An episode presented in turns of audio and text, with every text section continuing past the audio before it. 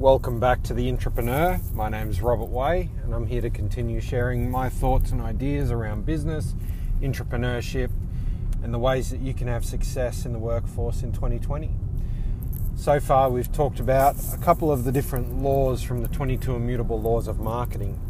Now, the reason why we're doing this, or the reason why I'm talking about it, is because figuring out your personal brand is key to being able to develop yourself and develop your network and identify how it is you're being perceived and how you can market yourself. Now, if you're a contractor in the Canberra market, you're always marketing yourself. If you're a permanent employee, you're always marketing yourself. If you are a consultant, you're always marketing yourself. So, knowing your personal brand and how you're perceived in the market is key. Now, once we complete going through the personal brand, we're going to jump into things like goal setting, planning, and basically developing out your own personal business plan.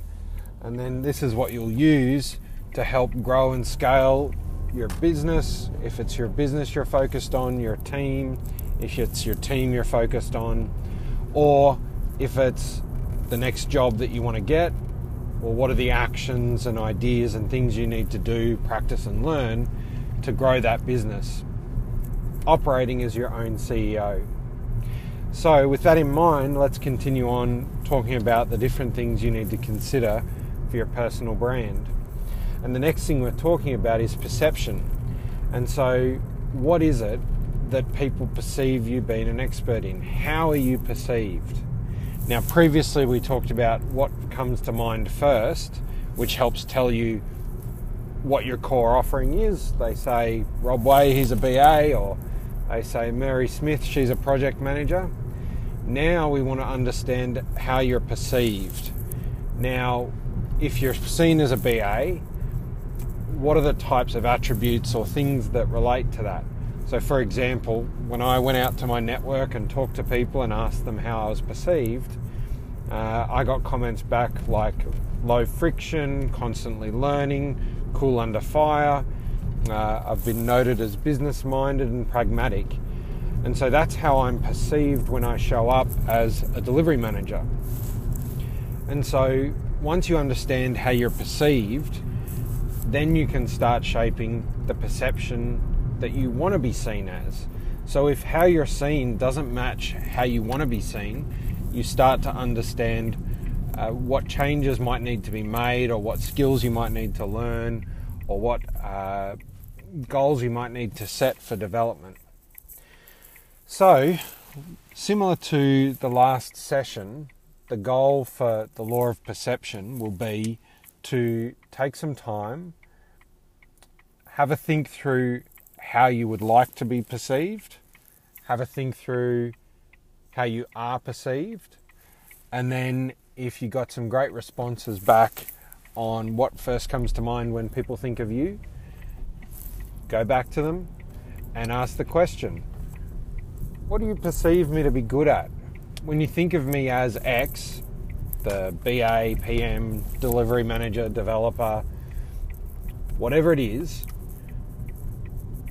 what else comes to mind? Do you think I'm practical? Do you think I'm successful? Do you think I'm effective? Find out how you're perceived.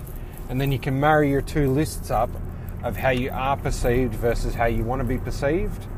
And you can start shaping some plans around how you start bridging that gap if there's a difference.